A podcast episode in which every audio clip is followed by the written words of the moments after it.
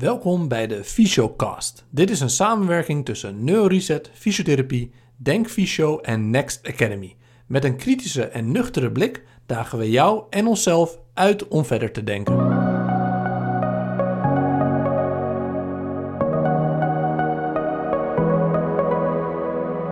Welkom bij de 24e aflevering van de Fysiocast. In deze podcast hebben we het over krachttraining voor fysiotherapeuten. Krachttraining in de vorm van oefentherapie wordt door paramedisch specialisten veel ingezet als interventie.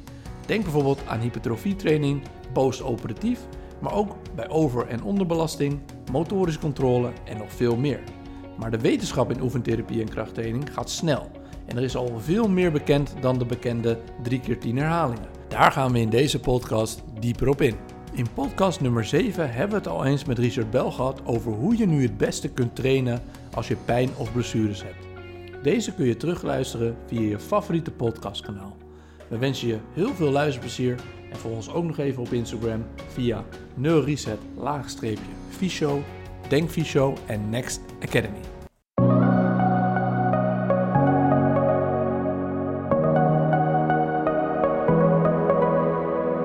Nou Menno, welkom. Bedankt in je drukke schema dat je toch ook nog even tijd voor ons uh, wilde maken. Superleuk. Geen dank. Ik vind het een hele uh, eer uh, dat je er bent.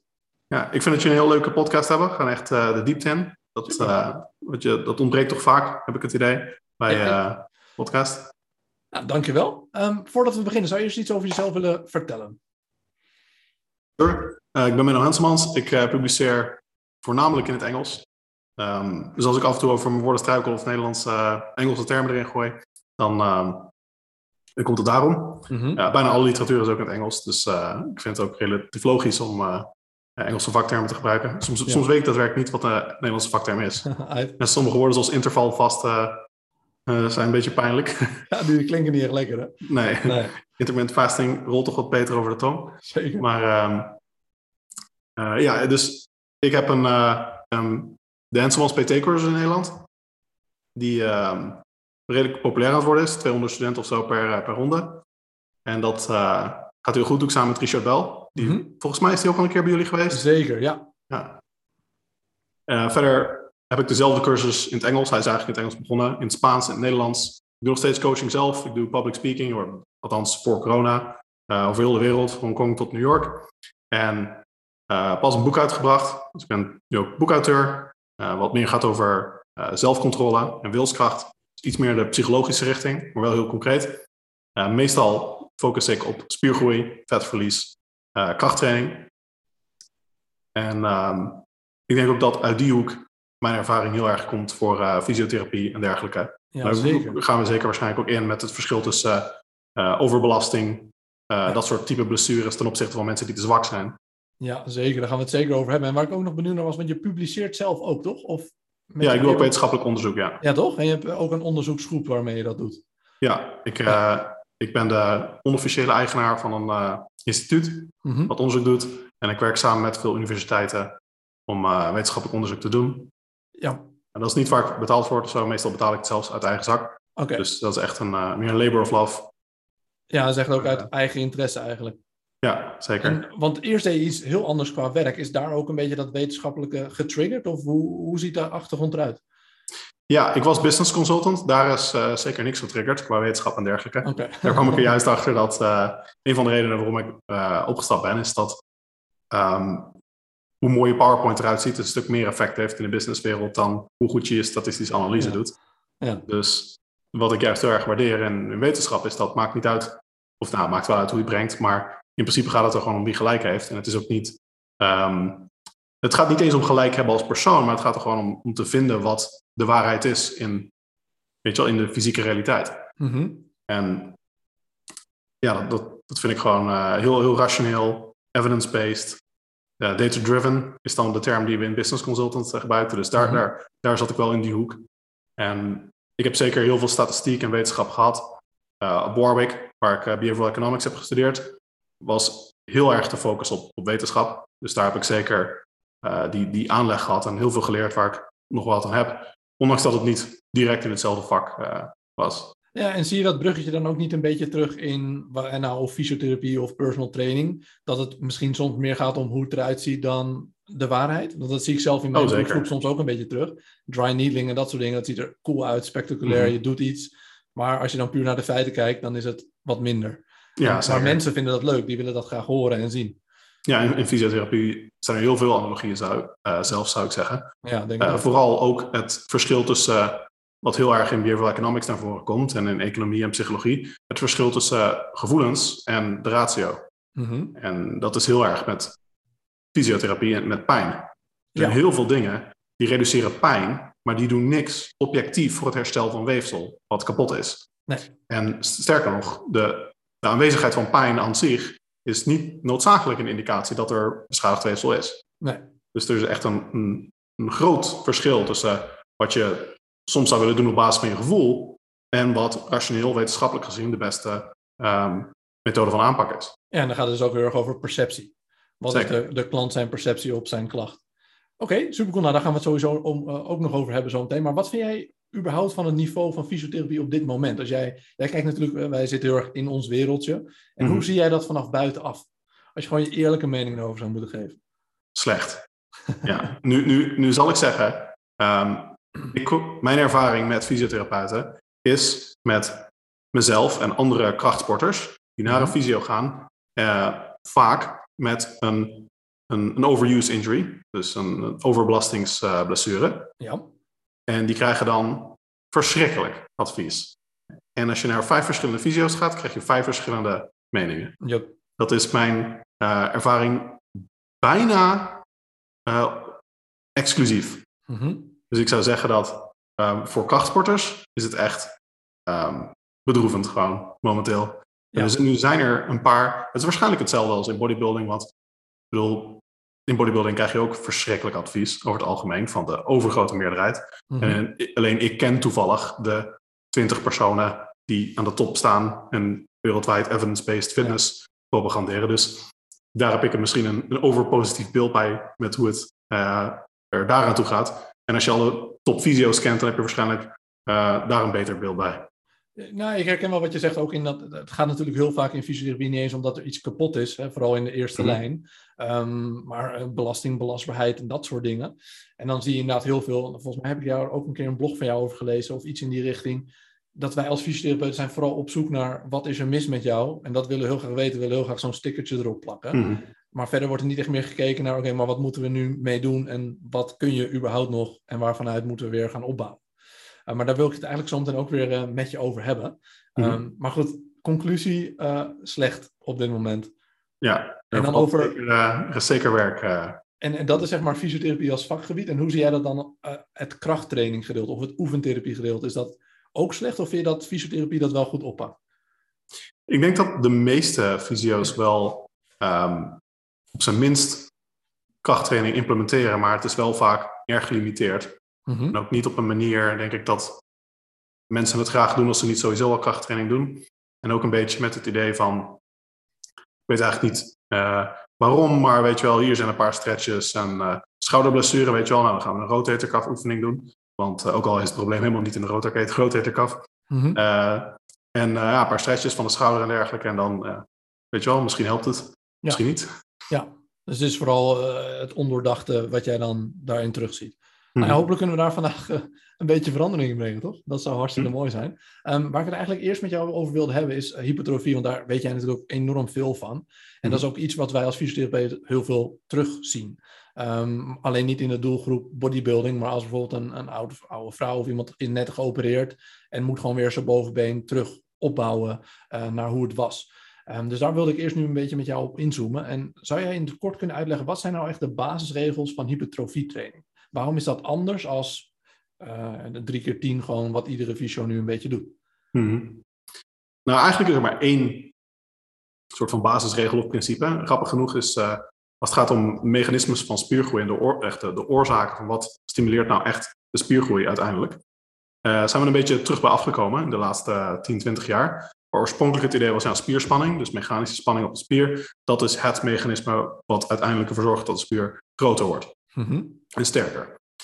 En toen is er een beetje een revolutie geweest van nou, allemaal mogelijke andere mechanismes, waar met name spierschade en uh, metabole stress. En nou, er is eigenlijk alleen maar research daarna gekomen wat heeft laten zien dat die factoren waarschijnlijk minimale uh, rol spelen. Want wat bedoel Dus- jij met metabole stress, als je dat zou uitleggen? En dat is een goede vraag, want dat is, dat is helemaal niet eh, concreet gedefinieerd. Nooit. Oké. Dus het, het gaat een beetje over de, ehm, Grappig genoeg, de definities die gegeven worden zijn. Is nu ook veel onderzoek dat dat helemaal niet de oorzaak is van metabole stress, zoals lactate of lactaat. Mhm. Is, wordt vaak gedacht dat dat zorgt voor verzuring. Maar ehm, dat is een lactic acid en lactaat, lactate, is een, is een base. Ik weet niet eens hoe je dat zegt in het Nederlands. Ja, ja, ik snap wat je bedoelt. Ik weet Ja, het ook even niet. een, een, een base in plaats van een acid. Mhm. tegenovergestelde van een zuur, chemisch gezien. En uh, basis, ja, een, een baas. Basis. ja, iets in. Oké. En ehm, hydrogen ion, dat is ook iets wat eh, eh, gedacht werd. Dat eh, zorgde voor spiervermoeidheid. Dus vaak werd dan metabole stress gedefinieerd als bijvoorbeeld de hoeveelheid lactaat of hydrogen ion, de concentratie daarvan. Maar nu weten we dat dat helemaal niet de oorzaken zijn van ehm, Spier. Ja, of, of überhaupt neuromusculaire vermoeidheid. Dus dat ze helemaal niet bijdragen überhaupt aan eh, vermindering van kracht. Oké. Dus dat ze eigenlijk überhaupt geen stress zijn. Dus het, het is geen echte metabole stress. Terwijl een, Aha. een metabol iets. Het is gewoon een proces. Wat Ja, en, lactaat buffert zelfs tegen. Want lactaat kan eh, geconsumeerd worden als energiebron. Dus Aha. lactaat is zelfs eigenlijk positief. En verzuring aan zich heeft ook geen negatief effect op eh, spierkrachtproductie. Dus dat is ook iets wat in de laatste jaren duidelijk is geworden. Dus de, een beetje het, het standaard idee van je hebt meer lactaat en dat zorgt voor verzuring van je spieren. En eh, daardoor word je moe. Ehm, en daardoor kan je dus minder kracht produceren. Dat valt echt letterlijk uit elk mogelijk eh, stuk Oké. uit elkaar. Dus ook hetgeen wat wel eens gezegd wordt, oh, eh, voel je de verzuring goed, mooi, want nu zijn ze dus aan het groeien. Dat geldt ook niet. Nee, zeker niet. Dat, eh, ik denk dat, grappig genoeg, dat eigenlijk het originele idee was. Want als Ja. je, eh, ik heb eh, in mijn persoonlijk leven meer dan 50 landen gewoond. Mhm. inmiddels. En als je kijkt naar hoe de, de bros trainen ergens, dan is dat eigenlijk overal hetzelfde. In Vietnam, in eh, Taiwan, Hongkong, Amerika natuurlijk, Zuid-Amerika. En die, het is niet omdat ze allemaal Arnold Schwarzenegger magazines lezen, want dat, daar hebben ze niet eens toegang toe vaak in Vietnam. Mhm. Dat is omdat ze trainen op basis van gevoel. Nou, en als je naar de gym gaat, dan wat, wat voel je nou? Wat, wat weet je? Je, nou, je gaat naar de gym, je pakt gewicht op en je liften. Mhm. En nou, je, er is niet echt feedback. Je kan niet direct meten hoe- hoeveel groter je wordt. Dat duurt maanden. Dus weet je wel, zelfs met een meetlintje ben je echt maanden bezig. En dan is het nog steeds niet accuraat. Want de ene dag eet je meer koolhydraten, dan is het wat minder en zo. Dus ja, kracht kan je eh, meten, maar dat kan ook niet sessie tot sessie. Dus als je gewoon aan het trainen bent, eh, hoe weet je dan of je workout succesvol was of de dag erna? Nou, eigenlijk, je gevoelens is het enige wat je hebt. Dat is dus de pump en de burn. En de Dan- spierpijn. Ja, Precies. Ja, en daarna de spierpijn. En dan denk je, oké, nou, metabolic stress, muscle damage, dus dat is goed. dat is de. Precies. Ja. Dat kunnen we in ieder geval voelen. Dus dat zal wel zijn wat we willen moeten eh, stimuleren. Maar dat bleek niet zo te zijn. Nee. Ja, Dus ik het denk, er heeft eigenlijk ook niet, nooit meer achter gezeten aan wat ik net zei eigenlijk. Oké. Dus het gaat echt om die mechanische belasting. Spanning, ja, precies. En onder welke parameters zou je dat dan verdelen? Voornamelijk eh, volume gegeven genoeg intensiteit. Mhm. Dus het meeste onderzoek tegenwoordig laat zien dat als je maar dicht genoeg naar spierfalen gaat en je eh, lift ergens tussen 5 en 30 RM, dus kan je maximaal de- 5 tot 30 herhalingen mee doen, dan krijg je vergelijkbare spiergroei per set als met enig ander gewicht. Dus het is heel erg, je moet de spier gewoon dicht bij falen krijgen met een, een gewicht wat, wat je maximaal 30 keer ongeveer kunt liften. En dan stimuleer je genoeg spierspanning om dat proces te triggeren. En dan de hoeveelheid spiergroei die je krijgt, is daarna proportioneel aan hoeveel sets je doet. Dus totaal volume, eh, gemeten in sets, is waarschijnlijk de allerbeste maatstaaf die we momenteel hebben. Van hoeveel ehm, hypertrofie je nou echt gaat stimuleren met een gegeven krachtsessie. Oké, dus het gaat meer over, als ik je goed begrijp, over het algemeen. Want vroeger zag je natuurlijk al die tabelletjes, en ik weet het niet eens meer uit mijn hoofd, maar dan was 4 tot 6 was kracht. En dan eh, 8 tot 12, dat was hypertrofie. En Mhm. als je daartussen zat, dan zat je goed. Maar het gaat dus eigenlijk om de combinatie tussen de, het totale volume en de intensiteit daarvan. En of Ja, het nou dat, hoog eh, in herhalingen is en laag in herhalingen, dat maakt dus niet eens zoveel uit. Nee, dat hele idee van de hypertrophy zone eh, is ook zoiets wat nooit echt eh, eh, redelijk geweest is. In de zin dat hypertrofie is geen ehm, geen performance outcome. Mhm. Heb je endurance, dus duur, eh, langer kunnen sporten, en kracht, meer kracht kunnen produceren en zwaarder gewicht kunnen liften. Dat zijn performance outcomes. Dat kan, dat kan je meten, dat is iets waar je lichaam beter in wordt. Ja. Maar hypertrofie is een, een morfologische aanpassing. Dus de, je lichaam verandert van structuur om sterker te worden. Mhm. Dus het is, niet, het is überhaupt niet vergelijkbaar. Je hebt wel het Strength Endurance Continuum, dat is een echt iets. Als je over het algemeen meer duursport doet, word je beter in duursport. Als je meer krachtsport doet, word je beter in kra- kracht produceren. Maar hypertrofie is een adaptatie die met bepaalde mate gecorreleerd is met, met beide en met, vooral met kracht. Mhm. Dus de hypertrophy zone is iets wat ik eigenlijk überhaupt los zou zien van het hele Strength Endurance Continuum. Maar als je zou zeggen wat nou echt de hypertrophy zone is, dan is het dus ongeveer 5 tot 30 reps. Niet 6 tot 12 of zo. Ja, dat is echt veel breder dan dat we eigenlijk Ja. altijd dachten. En toen zei je net iets over, dan is er dus een ideale, optimale eh, aantal sets per week. Mhm. En wat is dat dan? Is dat per spiergroep of per... Per spiergroep, ja. ja want een spiergroep eh, reageert lokaal. Eh, Mhm. Een beetje zoals een blessure. Het is een bepaald weefsel dat ehm, nou, beschadigd is op een bepaalde manier of gestimuleerd is. En dat gaat dan groeien. Dat adapteert. En er is Mhm. heel weinig systemic effect. Dus eh, er is niet veel centraal eh, effect. Mogelijk zelfs geen. Dat is nog wat onderzoek dat eh, betwijfelt of er centraal effect is. Mhm. Met, als, je, als je bijvoorbeeld squat, gaat je biceps dan beter groeien. Er zijn een paar studies die suggereren dat misschien wel, maar ook heel veel onderzoek dat laat zien van het is wel erg unlikely eigenlijk. Oké, Dus het is een beetje als Vegas. Wat je doet in je biceps, dat blijft in je biceps. oké. En dus moet je eigenlijk je programma, dat is ook eigenlijk een van de dingen waar ik denk dat ik een, een erg positieve invloed heb gehad op de industrie. Met mijn series en eerste artikelen. Een hoop Mhm. fouten stonden erin, maar het, het algemene principe van de muscle specific hypertrophy artikelen die ik geschreven heb, is dat je spiergroei dus ook bekijkt op een individuele spierbasis. Ja. En kijkt wat zijn de functies van die spier, hoe train ik die spier en met welk volume eh, train ik die. En dan dus eigenlijk bouw je een programma voor elke spier individueel. Nou, meestal kun je hetzelfde volume doen voor de meeste spiergroepen. Als iemand een beetje ehm, proportioneel ontwikkeld is. En dezelfde doelen heeft voor elke spier. Zoals met bodybuilding. Mhm. Maar in principe ehm, is het dus, ja, je, je maakt een programma voor de biceps, je maakt een programma voor de triceps. En als je alles bij elkaar gooit, dan heb je je, je totale programma. Ja, en wat, dan is het eigenlijk voor fysiotherapie nog makkelijker, want het gaat vaak ook nog eens om één regio natuurlijk. Maar dan het allerbelangrijkste eh, eh, ehm, is dus eigenlijk om het heel specifiek op die spiergroep te houden. Ja, je kan natuurlijk vaak ook geen kwaad om andere spieren ook te ontwikkelen. Maar Nee, vooral voor de gehele belastbaarheid. Maar als we het puur over hypertrofie hebben, dan werkt dat dus het meest efficiënt. ja, Oké, en dan hoeveel sets zijn er dan ongeveer? Als je een... dat varieert enorm. Er is eh, een redelijk consensus dat gemiddeld je meer dan 10 sets per week per spiergroep wilt. Oké, dat is wel veel, Ja, toch? ja, als je maar één spiergroep of een paar spiergroepen traint, is het heel makkelijk. Ja, oké, dat is waar. Dat wordt makkelijker. Ja, Drie keer per week drie setjes leg extensions en je zit al, je zit al aan de negen sets. eh, dat is waar. dus, ehm, maar ja, als je dat inderdaad... Het is veel werk om je heel je lichaam heel gespierd te krijgen. Ja. Daar komt wel gewoon neer. En de range... Er zijn onderzoeken die laten zien dat de voordelen tot 45 sets lopen. En andere laten zien dat er negatieve effecten mogelijk optreden naar de 20 tot 30 sets per week. Mhm. Dus ja, ruwweg zit je ergens in de 10 tot 30 sets per spiergroep voor maximale spiergroei. Hè? Ja. Eh, en problematisch genoeg is er nu ook onderzoek dat laat zien dat individuen aanzienlijk variëren waar ze op dat spectrum zitten. En sommigen zelfs dus onder de 10 zitten. Ondanks dat bijna iedereen wel boven de 10. Dus dat voor Ja, sommige sets, mensen het nog gunstiger is om lager te zitten qua aantal sets. Ja, er zijn bijvoorbeeld onderzoeken waarin je leg extensions doet met allebei benen. En dan met één been met heel veel volume, met het andere been met weinig.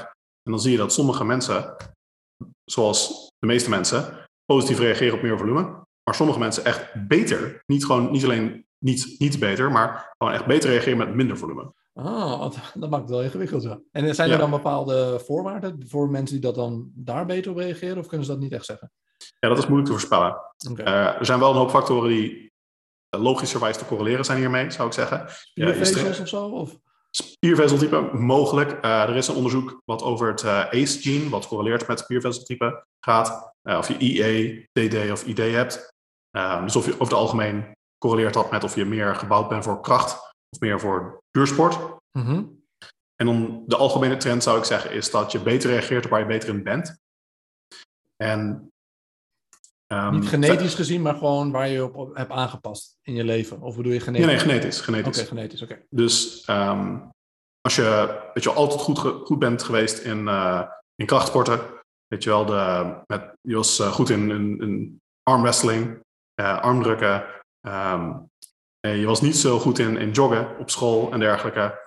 En altijd makkelijk geweest om chin-ups te doen, push-ups te doen, dat soort dingen. Waarschijnlijk kan reageer je goed op krachttraining. Terwijl als je altijd heel goed bent geweest in joggen, weet je, je hebt zoiets van, hoe kan het dat iemand uh, al moe is na vijf minuten joggen? Mhm. Dan waarschijnlijk reageer je daar beter op. En dan zie je vaak ook in die individuen dat die wat meer moeite hebben met spieropbouwen.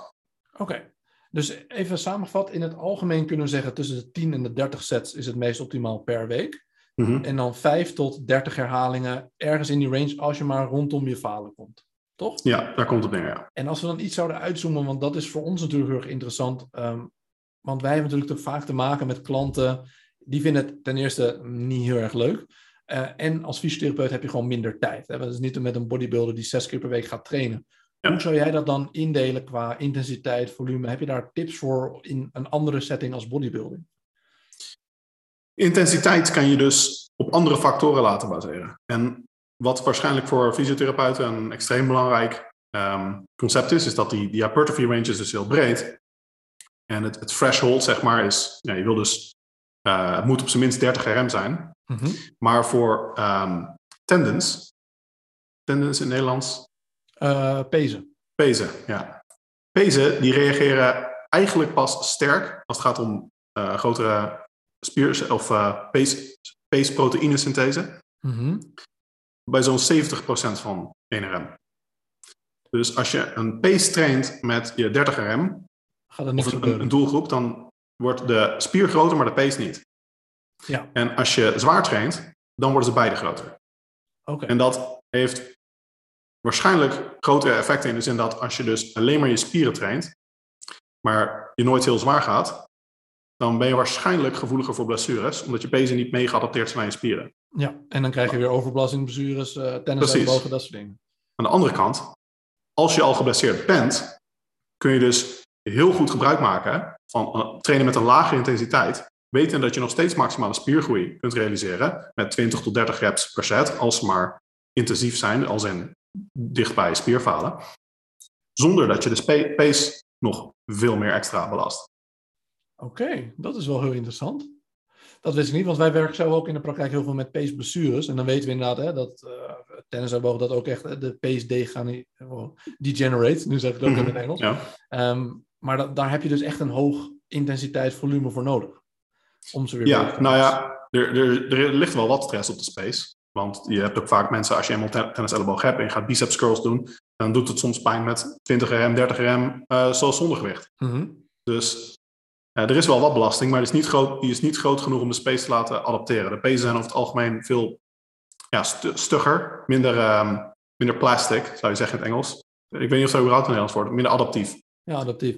Ja. maar aan de ene kant heb je natuurlijk, wat ik net zei, bij pace bijvoorbeeld, als je even in dat uh, onderwerp, dan is de pace dus ja, minder qua kwaliteit. En als je er last van hebt en je gaat dus alleen maar ja, heel veel herhalingen doen met laag gewicht, we willen juist dat de pace weer positief verandert. Dus mhm. dat is misschien ook nu een beetje de visuele cirkel waar sommige mensen in blijven hangen. Het doet pijn, dus ik ga hem maar heel laag belasten, want ik kan er niks mee. Maar dan wordt hij dus ook nooit sterker. Ja, en dan wil je dus een, een balans vinden waardoor je wel wat belasting kunt doen, uh, In ieder geval met de tijd. Want in, in dus mijn soort blessures die ik tegenkom, is het mhm. vaak slim om.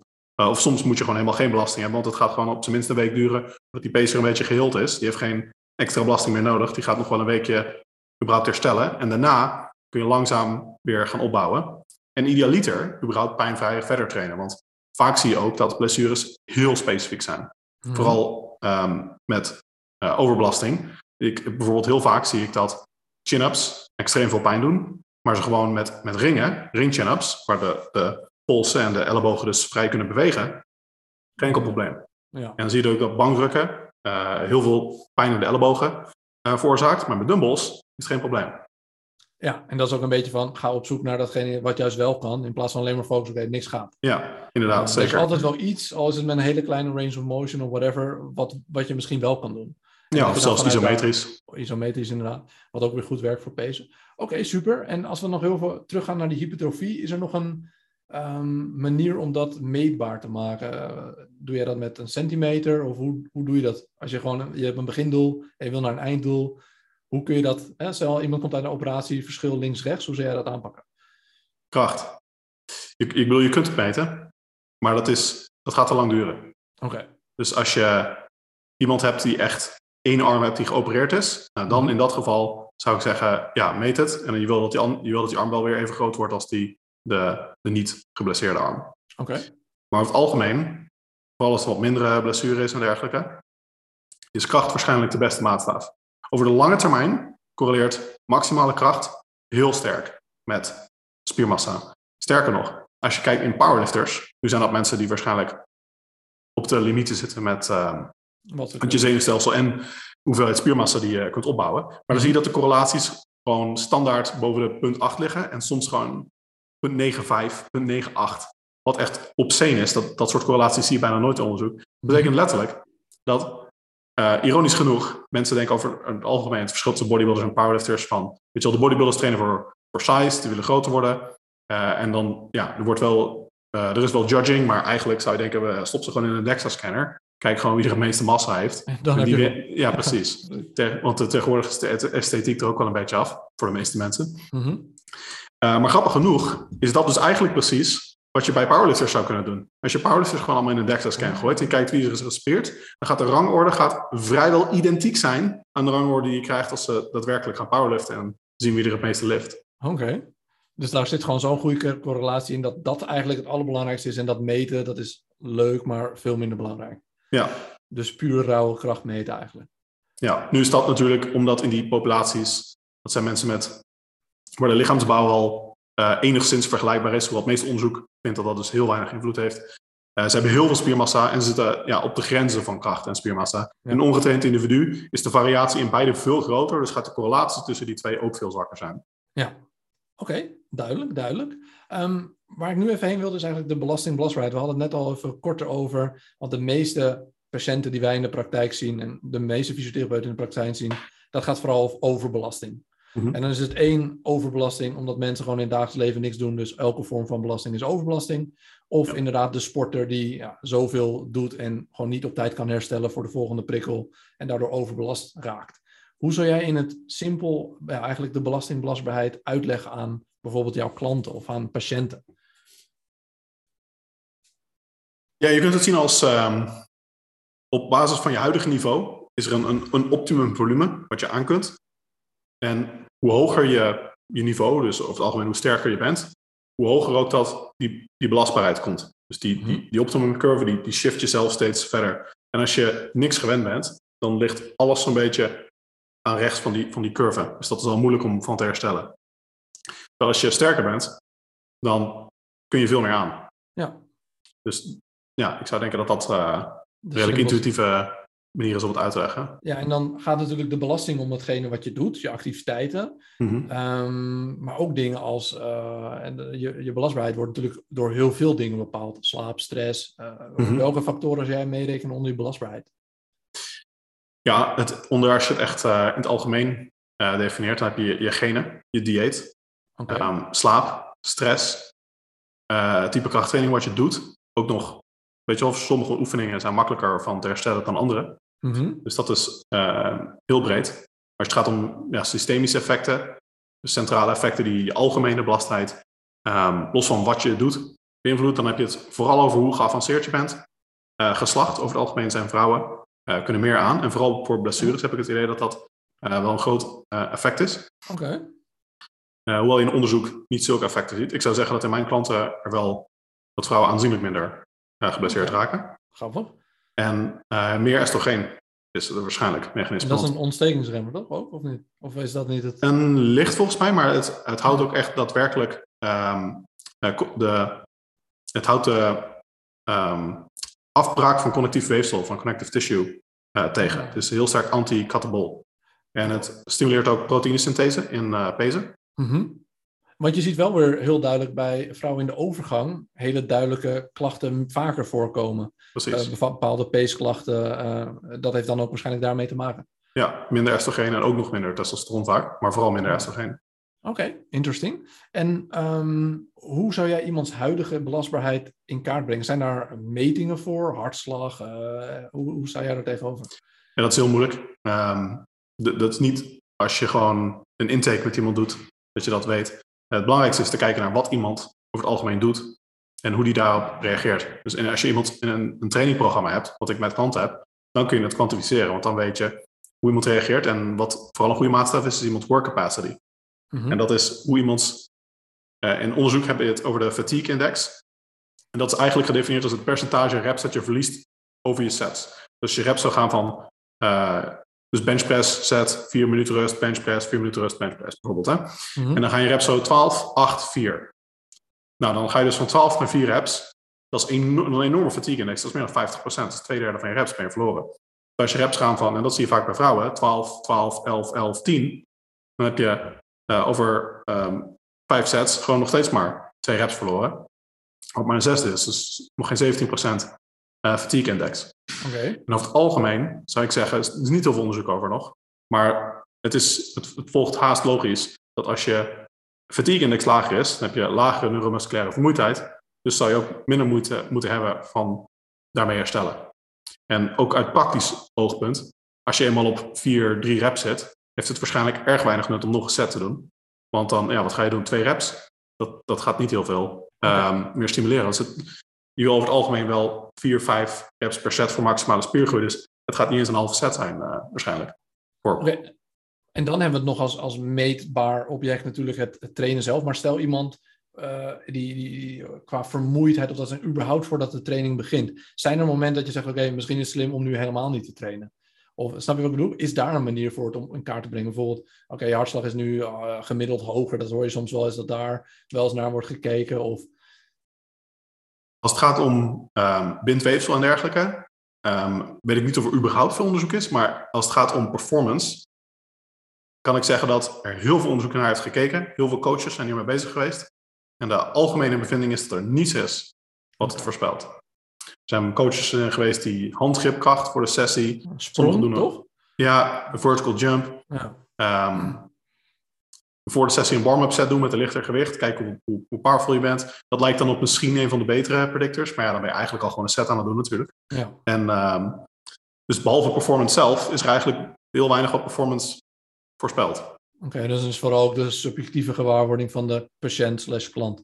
Ja, nou dat is op zich ook nuttig om te weten, want voor heel veel mensen um, is het heel limiterend als ze denken dat er wel een voorspellende waarde is en hoe ze zich voelen. Mm -hmm. En wat ik altijd als voorbeeld geef als ik een seminar gehouden heb ergens en dan heb ik de hele dag gestaan en dan heb ik acht, acht uur gestaan, dat ben ik niet gewend. Dan doen mijn knieën, mijn, mijn voeten gewoon echt pijn aan het einde. Dan denk mhm. ik, nou, er is nu no way dat ik een goede squat sessie ga hebben als ik gewoon een beetje opwarm, dan is het eigenlijk allemaal prima. Want acht uur staan, dat, dat is niet echt vermoeiend voor mijn quadriceps. Ik, bedoel, ik ben gewend om zwaar te squatten en dergelijke. Dat is gewoon, het is gewoon geen echte stress. Het is meer mentaal. Ja, nou, en vermoeidheid. Ja. Het is een bepaald soort gewrichtspijn die. Um, ik heb dat dat heel erg, vooral met, met voeten en, en knieën, die hebben dat wat meer dan andere dingen wel. Als je heel lang op je armen staat, misschien ook. Mm -hmm.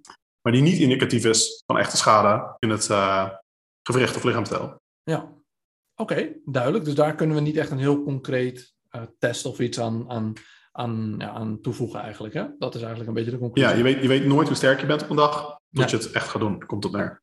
En we hadden het net al even over trainen met pijn. Hè? Want ja, we zeiden vooral met dit soort overbelastingklachten. Kijk, ergens is de belastbaarheid te laag. Of dat nou bij de atleet is in zijn elleboog.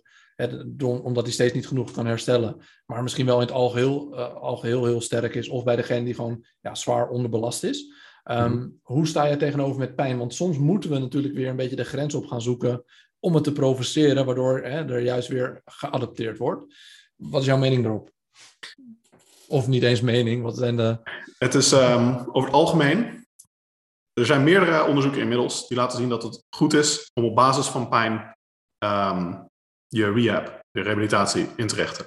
Dat er, mhm. vooral als er heel veel pijn is, dat wil je waarschijnlijk vermijden. En ik zeg vaak ook, als je vooral voor heel serieuze krachtsporters, luisteren naar je pijnsignalen is een van de aller, aller, allerbelangrijkste dingen die je kunt doen. Heel vaak zie ik dat mensen, weet je wel, je gaat squatten, pijn in je rug. En dat duurt dan een paar weken. En elke keer ze squatten met pijn in de rug. En op een gegeven moment is het heel erg en ze kunnen niet meer squatten. En dan duurt het heel lang voordat je hersteld bent. Als je die eerste sessie al gewoon, oké, vandaag zit er niet in, en dan misschien is het probleem compleet opgelost. Of je hebt zoiets van, oké, we switchen naar de front squat, die is wat minder belastend voor de rug, in ieder geval de onderrug. Dus nou, misschien als die pijn vrij is, probleem opgelost. Geen blessure. En dan gaat het Dus- om de acute pijn. Ja, Want ik heb En- het normaal niet en nu heb ik het wel. Niet van ik heb het al tien jaar. ja, precies. En ook als je dus een blessure krijgt die je niet had, dan eh, geldt eigenlijk hetzelfde. Maar dat geldt dus heel erg voor, voor overbelastingsblessures. Mhm. In de zin van, je, het is hoogstwaarschijnlijk dat de training die je doet de oorzaak is van de blessure. Oké. Ehm, er is ook onderzoek dat laat zien dat voor spieren eh, je iets meer door pijn kunt pushen. Spieren herstellen over het algemeen veel beter en reageren veel beter op eh, actief herstel. Oké. Ehm, vooral omdat het de bloedtoevoer bevordert. En ja, spieren helen gewoon veel, veel sneller dan pezen, holt en dergelijke. Dan is het alleen natuurlijk wel heel lastig om te identificeren waar komt precies de pijn vandaan.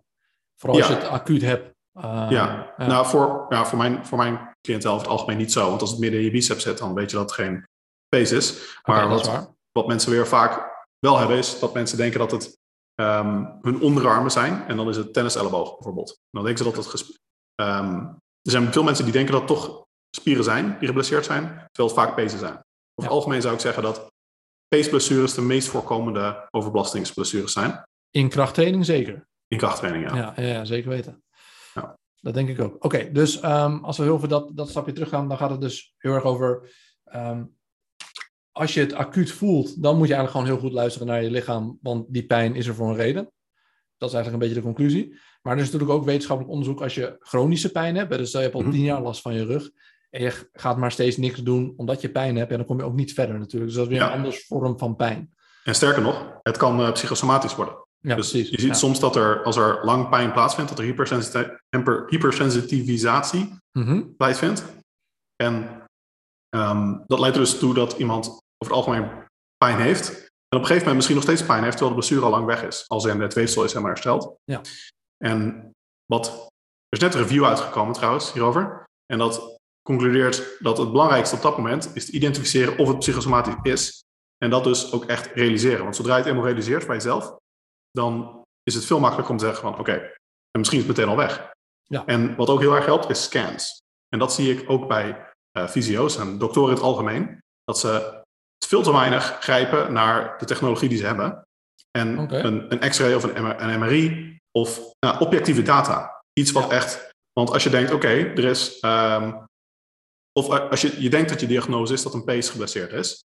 Check het. Ja, bedoel, alleen- dat, daar zit natuurlijk wel een, een gevoelig discussiepuntje altijd, vooral nu in de, met alle literatuur die eruit komt. Omdat ze natuurlijk heel vaak zien dat datgene wat we op de scan zien niet overeenkomt met wat mensen voelen. Ja, Daar zit wel altijd iets heel lastig. Dus juist eigenlijk zegt nu de, heel erg de literatuur vanuit de fysiotherapie, dat we juist minder op scans moeten focussen, omdat het juist soms een, heel vaak een verkeerd beeld kan geven. mhm. ja, daar denk ik zit ook een groot verschil met krachtsporters. Ja, Want kijk, als je iemands rug scant, dan zie je vaak dingen die niet helemaal oké zijn. Mhm. Maar als iemand nooit last van zijn rug heeft, en eh, nu wel, en dat kwam het eerste keer door het squatten, of in ieder geval de pijn begon tijdens het squatten, en je doet de scan, en je ziet dat op die plek waar de pijn zit, er eh, een hernia zichtbaar is, Mhm. dan is het erg waarschijnlijk dat de hernia de oorzaak is van de pijn. Ah, Ja, oké. Ja, en als je niks ziet daar, dan weet je over het algemeen ook, nou, het kan niet heel erg zijn, fysisch. Dus waarschijnlijk zit er op zijn minst, een, als het heel erg pijn doet, een, een aanzienlijke psychosomatische component. Ja. En Oké, dat helpt gaat- ook erg voor de, voor de persoon zelf, om dat te realiseren van, oh, wacht, misschien is dit niet meer fysisch. ja, het geeft in ieder geval een veilig gevoel van, oké, er is niet iets kapot, dus misschien moet ik het langzaam weer gaan proberen. Ja. Eens, eens, eens. En als we het over de belastbaarheid hebben, hè, als we nog steeds op dit stukje inzoomen, ehm, hoeveel hebben slaap en stress? Want dat is denk ik in de fysiotherapie soms nog een beetje een ondergeschoven kindje. Eh, denk ik Mhm. zelf hoor. Ik vind het soms ook moeilijk om, om eh, ja, te vragen of eh, mee aan de slag te gaan. Maar hoeveel impact heeft dat op ons leven? Op, ehm, je bedoelt op herstel van Ja, op herstel, en dergelijke. überhaupt je belastbaarheid inderdaad. Enorm. Eh, het is eh, zelfs moeilijk te bevatten als je het onderzoek eh, leest. En voor stress specifiek hebben we meerdere studies die ehm, meten wat het effect is op neuromusculaire, neuromusculair herstel. Dus hoe lang het duurt voordat je kracht weer hersteld is na een bepaalde workout. En dan zie je echt effecten van 50%, 100% soms. Zo, En er zijn onderzoeken bijvoorbeeld Hollander et al. En dan nog twee andere groepen. Ik heb onderzoek gedaan naar uh, studenten. Dat is een ideale groep, omdat je kan kijken naar hoe snel herstellen ze in hun toetsweek versus in andere tijden. Mhm. En dat is een goede maatstaf van ja, een hogere stressperiode. En dan zie je dus echt dat ze van dagen langer nodig hebben om te herstellen. Soms dus 50%, 100% langer nodig hebben om te herstellen tijdens een toetsweek als uh, in andere tijden van het jaar. Nou, dat zijn echt absurde effecten. Dat is het vergelijkbaar met alsof ze drie keer zoveel volume gedaan hadden. Ja. Ja, want dat, dat, maakt het soms natuurlijk best wel moeilijk als je dan een, een patiënt hebt en je wil uh, werken aan de belastbaarheid, want je denkt, hè, die pace moet weer sterker worden, dat soort dingen. Mhm. Maar vaak hebben natuurlijk mensen op de achtergrond dit soort problemen heel erg. En dan Ja. kan je trainen tot je een ons weet, maar dan heb je misschien juist nog negatievere effecten. Ja. Ehm, eh, dus het is eigenlijk heel belangrijk dat dit als eerste aangepakt wordt. Maar het is natuurlijk ook een, een heel moeilijk onderwerp. Het is niet zo 1, 2, 3 eh, makkelijk. eh. heb je daar misschien nog quick tips voor die fysiotherapeuten mee kunnen geven aan hun, aan hun patiënten als ze zeggen, ja, ik heb superveel stress? Nou, ik zou wel zeggen dat ehm, krachttraining, of in ieder geval een vorm van eh, exercise, bijna altijd nog wel raadzaam is. Want eh, trainen helpt ook tegen stress, stressverminderend. Het is eigenlijk een soort meditatie, als je, Mhm. als je erover nadenkt. Heel erg gefocust op iets anders dan de rest van je leven. En het verbetert, verbetert ook de slaapkwaliteit. Dus veel van die problemen ehm, reduceer je ook met het trainen zelf. En op zijn minst een kleine hoeveelheid training kan iedereen wel van herstellen. Ehm, ik, bedoel, ik denk dat er bijna niemand is, kijk, tenzij iemand echt een bepaald lichaamsdeel heeft dat al kapot is of gedegenereerd. Maar over het algemeen, zelfs als je heel gestrest bent en bijna niet slaapt, of überhaupt misschien zelfs niet slaapt, kun je nog steeds wel herkennen van een paar setjes per week. Ja, oké. Dus dat is altijd de basis, blijf bewegen. Ja, Eh, en het liefst krachttraining. En verder nog andere dingen? Eh, misschien aan, simpele aanpassingen in voeding of... Er zijn heel veel tips die eh, kunnen werken voor eh, slaap- en stressmanagement. Maar er zijn, ja, er zijn niet heel veel. eh, ik denk het belangrijkste is patiënten er überhaupt op attenderen. En misschien ook die cijfers geven. Dus weet je wel, dat is niet, dat is niet van een klein, een klein effect. Ja. Dus dit is gewoon echt de helft van je resultaat. Dat ze echt weten wat voor impact het heeft op hun lichaam. En dat ze niet alles maar uitschuiven op andere dingen. Ja, Dat ze daar echt mee aan de slag moeten. Oké, goeie. Ehm, dan wilde ik het eh, ook nog even hebben over de, ja, de oefenschema's. Want dat is iets wat ik ook wel veel hoor. ehm, en daar gaat denk ik ook een beetje jouw nieuwe boek over. Ehm, wij hebben natuurlijk niet de patiënten die bij ons komen. Ja, die vinden krachttraining gewoon niet heel leuk in het algemeen. Mhm. Dat zijn niet de bodybuilders die jij hebt. En hoe kun je er nou voor zorgen dat iemand therapiegetrouw zijn oefeningen doet? Ja, als hij er, eh, hij merkt misschien wel een klein beetje dat hij er beter van wordt of whatever, maar ja, hij vindt er gewoon gereed aan, om het even eh, strak te zeggen. Wat zijn daar nou nog tips voor? nou, over het algemeen, wat ik in mijn boek, eh, laatste hoofdstuk van mijn boek, ga ik over algemene motivatieleer. Ik denk dat dat het belangrijkste is. Want ik heb ook een hoofdstuk over hoe je trainen zelf minder eh, leuker en minder zwaar kunt maken. Maar dat is als iemand überhaupt niet houdt van trainen, eh, natuurlijk secundair. Dus het belangrijkste is dat je überhaupt de motivatie creëert om te trainen. En nu zie je dat er om er motivatie te creëren voor iets in het algemeen, er drie grote factoren zijn die intrinsieke motivatie kunnen stimuleren. Mhm. Extrinsieke motivatie, dus als dan motivatie van oké, als je dit doet herstel je, als je dit doet kom je van je pijn af, als je dit doet krijg je 100 euro. Dat is heel zwak. Ja, Het werkt alleen maar in de zin van dat het, het beoogde doel het ook echt waard is wat de investering is. En voor dingen waar de investering groot is en niet duidelijk is dat je doel ermee behaalt, zoals krachttraining, want je moet vaak naar de gym gaan voordat je echt resultaat ziet. ja. En consistent zijn. Precies, moet er iets intrinsiek zijn wat je naar de gym blijft laten gaan. Ja. En dan zijn er dus drie factoren die dat heel erg stimuleren. Dat is competentie, autonomie en, hoe zou je het in het Nederlands zeggen, relatedness. Eh, gerelateerdheid. Herkenning, nou ja, gerelateerd. Ja, gerela- ja gerelateerdheid. Ehm, en het komt op neer, je wil mensen er goed in maken. Competence. Competence is een van de allerbelangrijkste dingen. Mensen houden van dingen waar ze goed in zijn. Oké, Als je kijkt naar wie speelt er de gitaar? Niet mensen die heel erg slecht zijn in de gitaar spelen. nee. Als je, eh, het voorbeeld dat ik geef in mijn boek is, eh, heb je ooit iemand gezien die al tien jaar lang de piano speelt en eh, echt gewoon vreselijk slecht erin is? En iedereen zegt je hebt geen enkel talent, maar vinden het nog steeds, of zij vinden het nog steeds helemaal geweldig. Ja, Dat, dat, dat gebeurt bijna niet. Nee. Dus maar er is natuurlijk ergens een punt waar je moet beginnen waar je het niet kan. ja, maar als je weet hoe het moet en je ziet bijvoorbeeld bijhouden van je gewichten, dat is tracken, progressie Mhm. bijhouden, dat is heel belangrijk. Dus je ziet, je gaat naar de gym en dan de volgende keer ga je naar de gym en je ziet, ik ben sterker dan de vorige keer. Dan heb je dus een moment van objectieve feedback dat je zelf realiseert, ik ben beter geworden. En wat ik doe heeft resultaat. Dus dat is een heel erg, heel erg positieve reinforcer. Terwijl als je gewoon zegt van, weet je al, drie keer tien. En met een bepaald gewicht. En je doet dat elke keer. Nou dan, ja, je, bent gewoon een beetje going through the motions. Maar je hebt geen idee of het werkt. Nee. Dus zien dat het werkt en het tracken, dat is echt een enorme positieve. En ik zou ook zeggen in mijn klanten, als ik kijk naar wat voorspelt of iemand klant blijft, is resultaat echt veruit de nummer één. Er zijn sommige mensen, dat is ook misschien mijn coachingstijl, maar sommige mensen die, die, die blijven, dat merk je wel, klanten, dat ze gewoon een, een heel leuke persoon vinden. En ze hebben zoiets van, weet je wel, ik heb het geld. Um, ja, weet je, misschien heb ik je niet eens strikt gezomen nodig. Maar uh, ja, ik vind het wel mooi om te weten dat er altijd die accountability en dergelijke. Maar over het algemeen is het wel, nou, mijn coaching is ook niet, niet goedkoop. Dus ik wil wel echt resultaat. En dan de rest is eigenlijk allemaal secundair. Je wil gewoon ja, resultaat. Voor, je mm stopt er gewoon heel veel effort in. En dat, dat moet wel. Uh, vrucht, vruchtbaar, is dat in Nederlands? Vruchtbaar. Ja, ja, Vruchtbaar. Vruchten ja. Oké, ehm, dus dat is een van de belangrijkste. En dan zei je nog autonomie? Autonomie, ja. Dat is, je wil iemand zelfstandig maken. Dus je wil niet dat iemand uh, allemaal gebabysit moet worden. Misschien wil je nog steeds wel een PT of iets dergelijks. Maar je wil dat iemand wel zelf het idee heeft dat ze het zelf echt kunnen. Oké. En die PT moet dus ook leren aan die persoon wat, hoe diegene doet. Hoe je die oefening doet, waarom dat zo is. Vooral de waarom achter dingen, zodat ze zelf ook meer kennis krijgen. En het idee hebben dat ze dus ja, zelf, zelf verbeteren, wederom. Dus dat, relateert ook weer aan, aan competence. Dat het zelf kunnen. En dat ze ook niet afhankelijk zijn van iemand en dat, anders. En dat ze ook zelf input geven in dat hele proces. Dat het niet als een soort Precies. Uh, commandeur wordt gezegd, oh, je moet dit en dit en dit. Maar dat ze ook zelf daarmee bezig zijn. Exact, want niets is leuk als je het moet doen. Dat zie je heel erg op school. Met als je een boek moet lezen, dan kan het bijna niet meer een leuk boek zijn.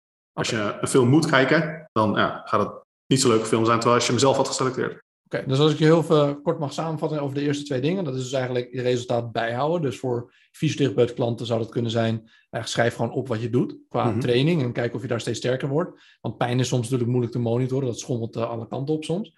Um, maar dat zou dus een goede kunnen zijn. Um, en dus autonomie is dat je mensen erbij betrekt, dat je vertelt waarom je het doet en dat ze dat ook snappen. En dat ze mhm. zelf ook inbreng kunnen geven eigenlijk in het hele proces. Is dat een beetje goed samengevat? Ja, inderdaad. En wat is dan het laatste? Dat is de moeilijkste. Relateerdheid. Uh, die, is, die is het meest complex om uit te leggen en ook het meest complex om te stimuleren. Relatedness is het, meer het socioculturele associatie die je hebt bij iets, of dat bij jouw identiteit past. Oké. Een goed voorbeeld is CrossFit.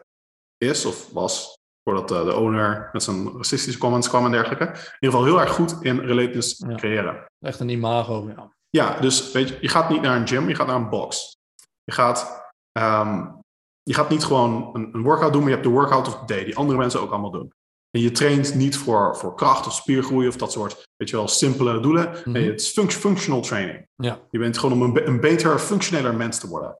Uh, je hoeft dus nooit ook te bekennen van, ja, ik wil gewoon beter op het, uh, eruit zien op het strand. Nee, je, je bent er voor functional training. Ja. Al die mensen die, die doen hetzelfde, doen hetzelfde soort workouts heel erg een mentality ook van, van hard trainen, wat, wat ook heel goed werkt. En dat, je ziet dus ook dat crossfitters heel vaak uh, geblesseerd raken. En dat is ook deels om de mentality die ze hebben rondom blessures. Dat het eigenlijk een soort haast een badge of honor is. Haast uh, iets om trots op te zijn. Weet je wel, van ik ben geblesseerd, dat betekent dat ik hard train. En je hebt ook nog een beetje groepsdruk natuurlijk. Mm ja, ook zeker. Ja. Dat doen ze ook, want alles, het is allemaal in classes, in groepen. Niet zoals met traditioneel krachttrainen, dat iedereen individu een eigen, uh, eigen programma heeft en voor zichzelf een beetje aan de slag gaat. Nee, je doet alles in een groep met dus inderdaad die sociale controle. Nou, heel veel woorden die ze hebben. De workouts hebben de namen van over het algemeen uh, mid-opperklasse blanke vrouwen. Dus dat creëert ook al, weet je wel, associaties en dergelijke. Mm En militaire vaak. Ja, en um, ja, dat heeft. Dus ook zo creëer je heel erg een gevoel erbij. Ja. Zo, zo, zo, kun je het zien. Want dat zie ik ook wel eens in, in de praktijk. Als je dan een, een oude iemand hebt die helemaal niks met krachttraining dan zijn je woorden ook best wel belangrijk. Want als je dan zegt, ja, we moeten krachttraining gaan doen om dit en dit en dit. Krachttraining, ja, dat ga ik echt niet doen. Want uh, dat zijn alleen maar die bodybuilders, daar ga ik echt niet tussen staan of whatever. Maar als je dan zegt, ja, we gaan oefentherapie doen. Oh, ja, dat klinkt anders. Dus dat is mhm. ook soms wel grappig dat je heel erg merkt van, dat klanten het niet willen doen, omdat ze zich niet associëren met krachttraining. Um, maar ja, dat dat misschien wel een manier is voor hun om weer een stapje beter te worden, dat maakt ze dan niet uit. Maar ze associëren zich gewoon niet met het fenomeen krachttraining. Ja, en vrouwen willen vaak toned worden. Uh, en niet bodybuilden, terwijl dat fysiek eigenlijk exact hetzelfde is. En als ik een klant krijg die toned wil worden of een klant die wil gaan bodybuilden, dan ontwerp ik het programma exact hetzelfde. Ja, maar dan gaat toch inderdaad om waar associeer jij je mee inderdaad. Ja. Terwijl het misschien wel hetzelfde is. Oké, super. Ehm, ja, ik denk dat we alles... Ja, nee, we hebben niet alles besproken. Ik zou nog honderden vragen kunnen stellen, maar daar hebben we helaas geen tijd voor. Heb jij nog iets wat je nu zou willen toevoegen over krachttraining en fysiotherapeuten? Ik denk dat we een goede, goede discussie gehad hebben. Veel goede onderwerpen hebben ja, dat denk ik besproken. Ook. Ik denk dat voor heel veel fysiotherapeuten jullie opleiding van Richard Bell en van Menno echt sowieso echt een aanvulling is. Um, want dat gaat niet alleen maar over bodybuilden. Dat gaat veel mhm. meer ook over blessuremanagement, uh, belasting, belastbaarheid, slaap. Alles komt er eigenlijk in terug. Uh, en je ziet volgens mij ook dat heel veel fysiotherapeuten jullie opleiding doen. Hè? Ja. Ik denk ook dat dat nu nog hetgene is wat mist in de fysiotherapie. Een goede opleiding over krachttraining. Volgens mij ehm, zijn we de, behalve de, um, hoe heet dat, de echt officiële opleiding van de overheid, dat een, een MAVO of MBO iets is, ja, ja, ja. zijn we nu de populairste fitnessopleiding in Nederland. Ja, ja, echt super. Het is ook echt heel erg interessant. En dan heb je natuurlijk nog je nieuwe boek over gedrag en gedragsverandering. Mhm. Wat eigenlijk ook voor ons beroep echt super waardevol is. Ik zal hem ook nog even linken in de description. Um, ik ga hem zelf ook nog even lezen, omdat het, ja, ik denk dat gedragsverandering echt een van onze nummer één skills zou moeten zijn, toch? Mm Een van de skills. Um, ja, hartelijk dank. Geen dank. Dankjewel voor het luisteren. Mijn naam is Patrick Slechtnors van Neureset Fysiotherapie. Dit was een samenwerking met Denk en Next Academy.